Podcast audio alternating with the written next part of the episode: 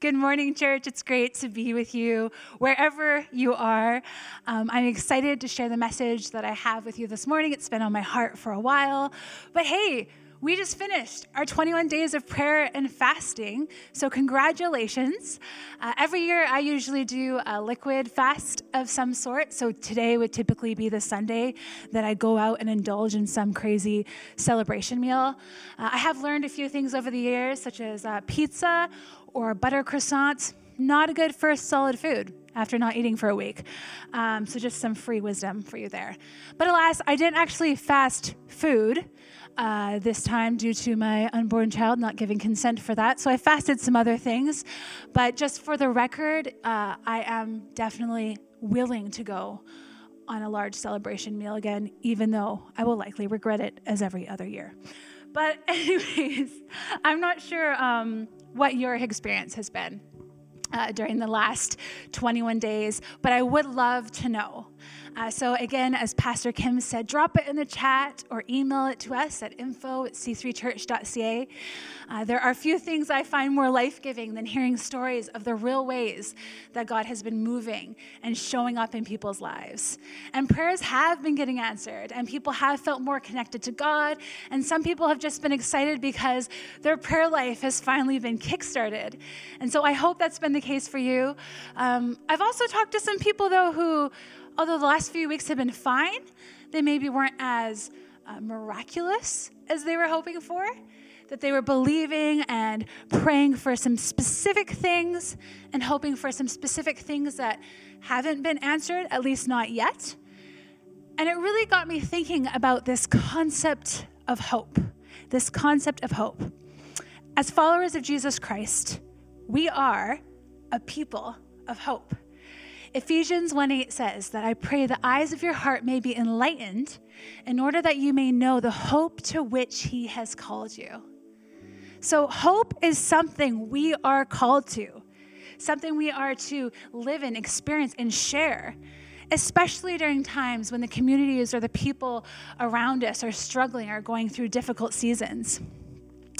Uh, but there is one verse on hope that if you're in the middle of a more disappointing phase, you might find particularly problematic. And it's Romans 5 5. It's written by Paul, an early Christian influencer, and he wrote that hope does not disappoint us.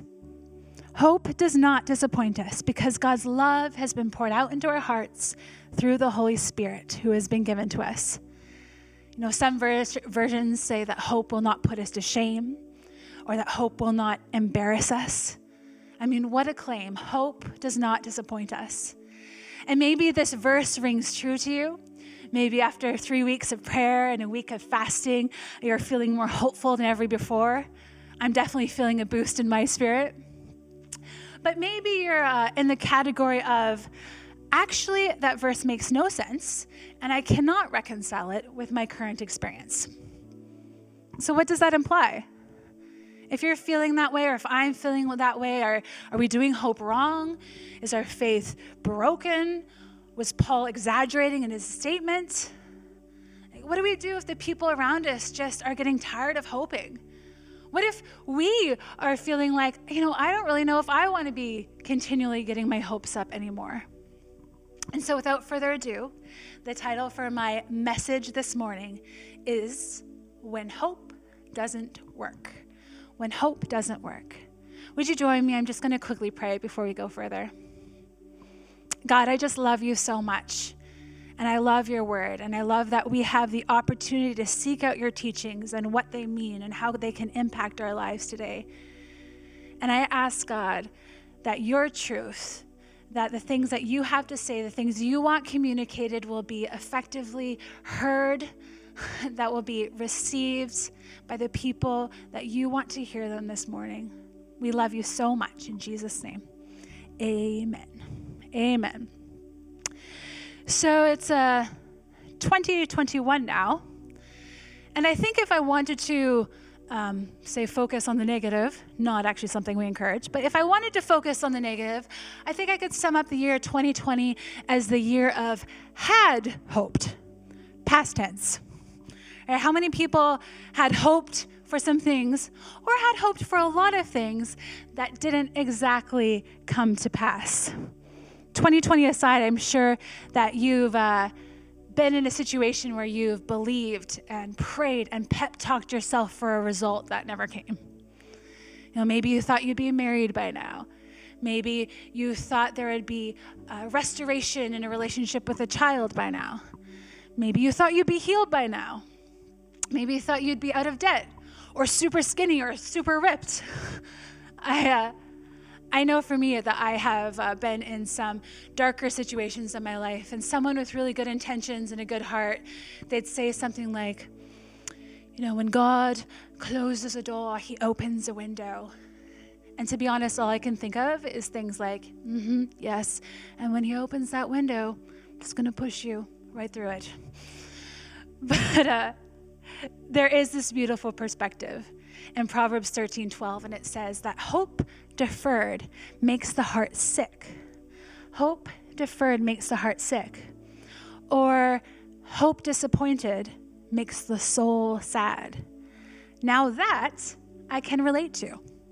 In a world where we've been let down, when we have become disappointed or our heart feels sick, hope can actually feel dangerous. Like, hope can actually feel like something you want to avoid because it makes you susceptible to pain. And so, although the Bible is really nice by throwing this in here, that you know, yeah, when you're when hope's disappointed, it's like your soul is sick.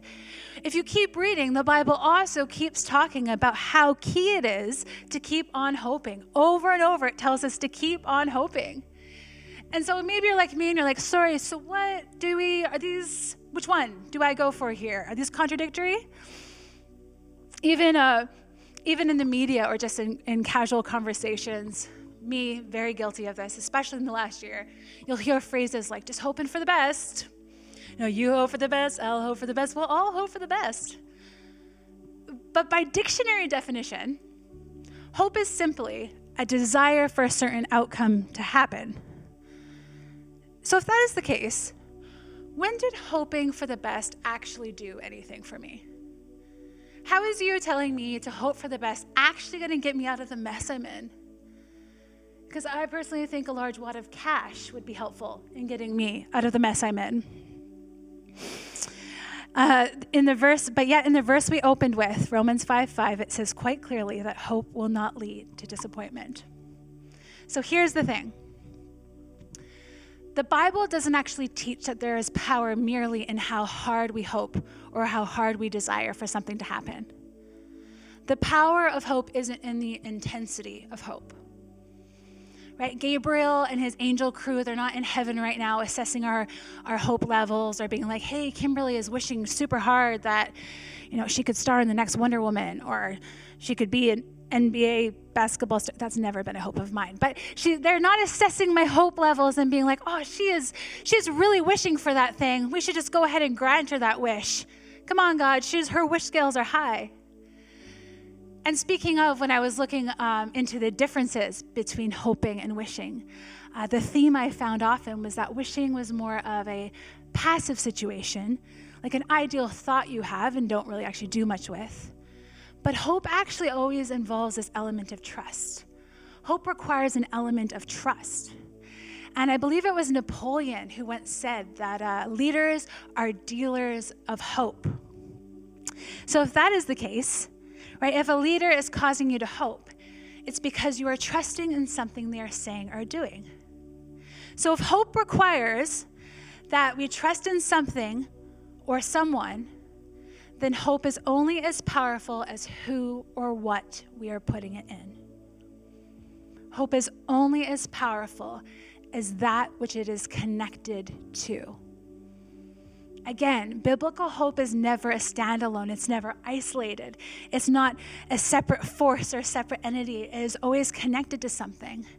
So, this implies that when our hope is connected to imperfect things, such as the government or a medical system or a human relationship, when our hope is connected to things susceptible to failure, then hope will inevitably be disappointed at some point. Hopefully, not that often, hopefully. I'm sorry. Okay. Um, I Yes, not that often, but sometimes. However, however, if we directly connect our hope to something that is unchanging, to something that is perfect, to something that is infallible, perhaps we find a clue to discovering a hope that does not let us down.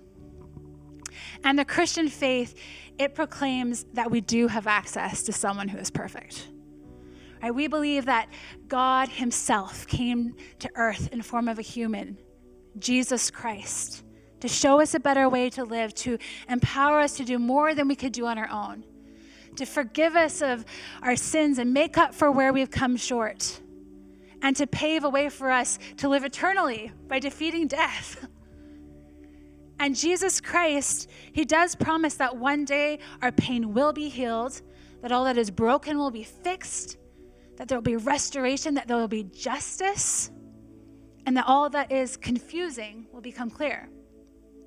1 Timothy 4:10 says, "This is why we work hard and continue to struggle, for our hope is in the living God, who is the savior of all people, particularly of believers." So here's the key that I know I miss all the time in my life. What we are hoping for should always be second to who we are hoping in. So think about your own situations that you find yourself in right now. Are you hoping for something more than you are hoping in someone? Because if we start to shift our mindset even this morning, if we start to focus and put our energy into hoping in Jesus more than hoping for something, then it finally starts to make sense when Paul says that hope will not lead to disappointment because Jesus will not lead to disappointment. There's a famous king um, in the Bible, Solomon, and he said, What is my hope if not in you alone? See, hoping for something is fragile, hoping in Jesus is not. Right? Hoping uh, for something, we can get very specific about the things we're hoping for. But our faith is all about hoping in a specific person. Right? Our faith is in the source of things hoped for. Right? The concept of Christianity is all about whom we are believing in, not what we're hoping for. So even when the what's let us down, the whom never will. And just to be clear, I am not in any way implying that we don't hope in each other or scale back our hope. No, I'm actually trying to empower us to do more of that. We need more people to hope, we need more people to dream if one day we can get together and go for coffee or something like that, I will be cheering you on in your hopes and dreams. Proverbs 23 7 says, For as a person thinks in his heart, so is he. So we've got to hope to set ourselves up for good things to happen. I'm hoping for a healthy delivery. I'm hoping um, to travel Europe one day.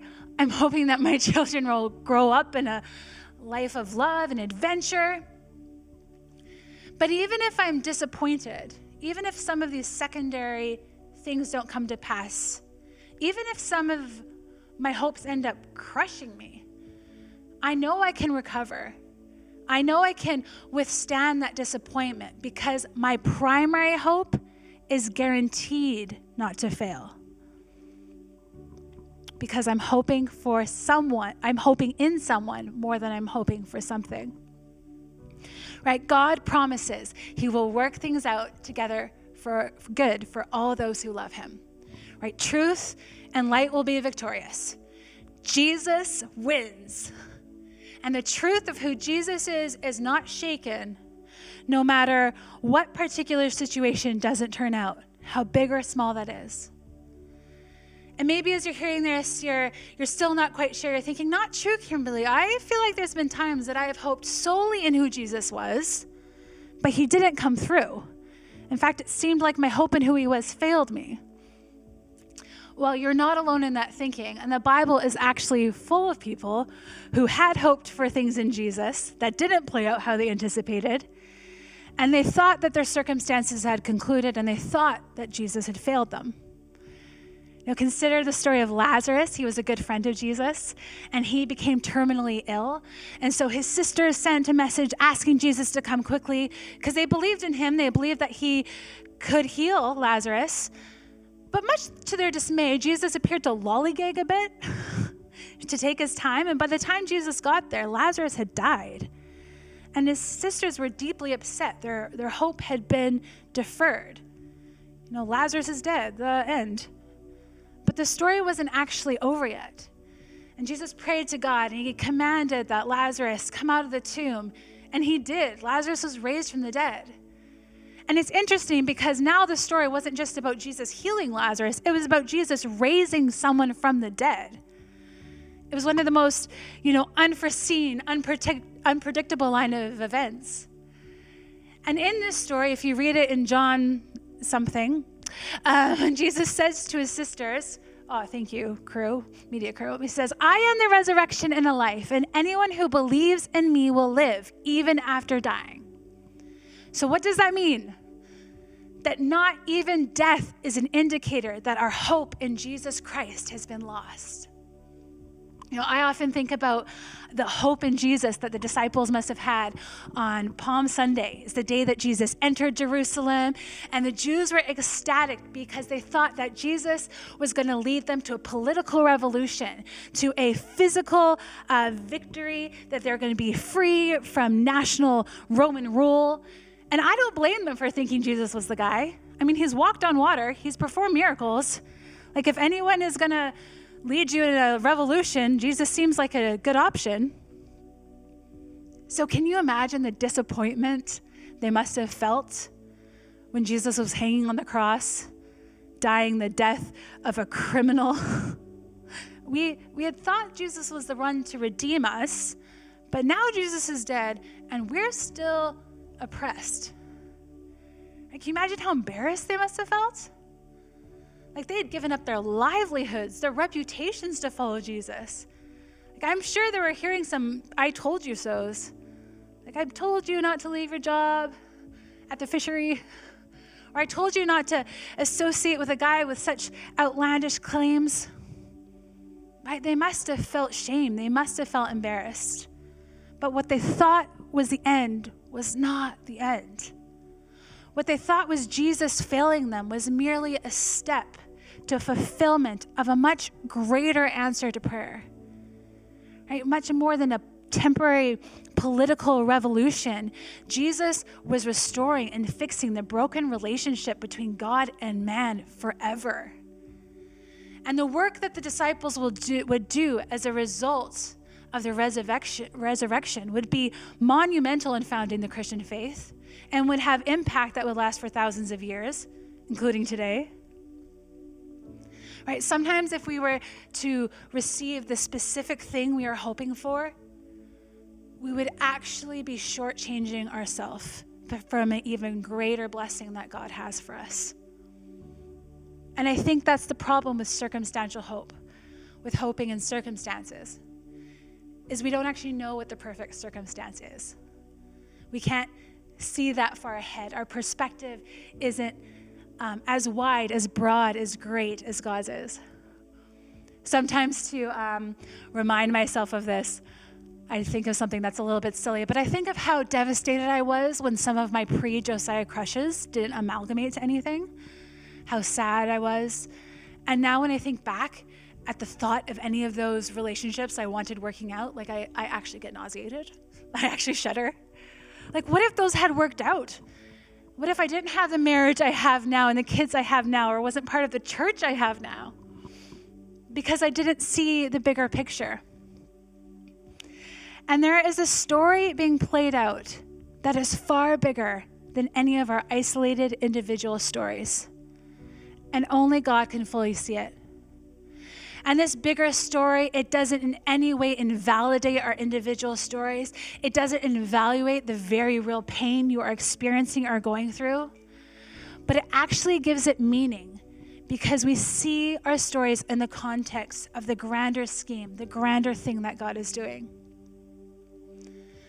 Listen, today, if the situation you find yourself in is not good, if God's promises in your life have not been fulfilled, then God's not done yet. Right? Sometimes it's hard for us to see Him tangibly moving, but He is always working behind the scenes. And if you and I can hold up our, our hopes in the what's, our desires, our dreams, and our disappointments, if we can hold those up in light of who Jesus is, what He is doing now, and what He promises He will accomplish, then we will not be paralyzed or shaken or unable to recover from the discouragement in our life.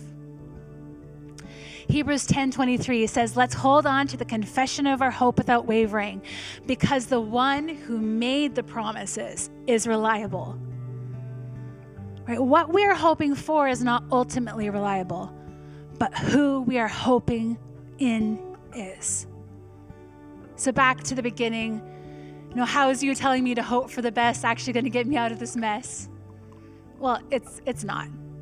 Hope on its own is not guaranteed to do anything. But you telling me to put my hope in Jesus, well, that will get me out of this mess. Because the power of our hope is not what we are hoping for, it is who we are hoping in. So, as I'm about to close, I'm going to read this one verse to you 1 Peter 1 3 to 5. According to his great mercy, he has caused us to be born again to a living hope through the resurrection of Jesus Christ from the dead, to an inheritance that is imperishable, undefiled, and unfading, kept in heaven for you, who by God's power are being guarded through faith for a salvation ready to be revealed. Jesus is our living hope is who or what you are hoping in greater than what you are hoping for. And listen, today, if you are um, watching or listening to this message and you don't know what it means to have a relationship with Jesus, you don't, want it, you don't know what it means to have Jesus as your living hope, as your guaranteed hope, it would be my honor and my privilege to introduce you to Jesus today. You know, the Bible requires very few things for us to become a follower of Christ. All we have to do is believe that Jesus is who he said he was, and that what he did, that by dying on the cross, he, he took the punishment for all the things we've done wrong, and that was enough. To follow him, it's not just a choice we make right now, but it's a choice we make every day. But that minute we decide to acknowledge him as the leader of our life, everything changes. He empowers us to do things we cannot do before. So, today, if you would like to become a follower of Jesus, I'm actually just going to ask you to raise your hand on the count of three. I can't see you. I know this might feel a little awkward, but it's just a symbol. It's just something to uh, a physical action to represent a decision you're making internally.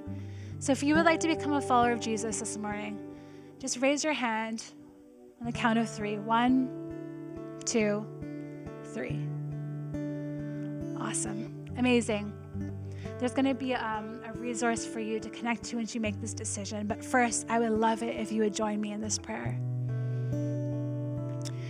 Jesus, we thank you for who you are.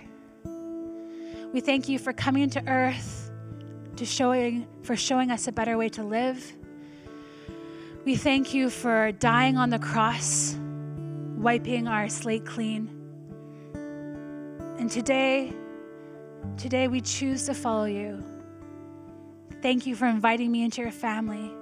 Be with me always. We love you. In Jesus' name, amen. Love you, church.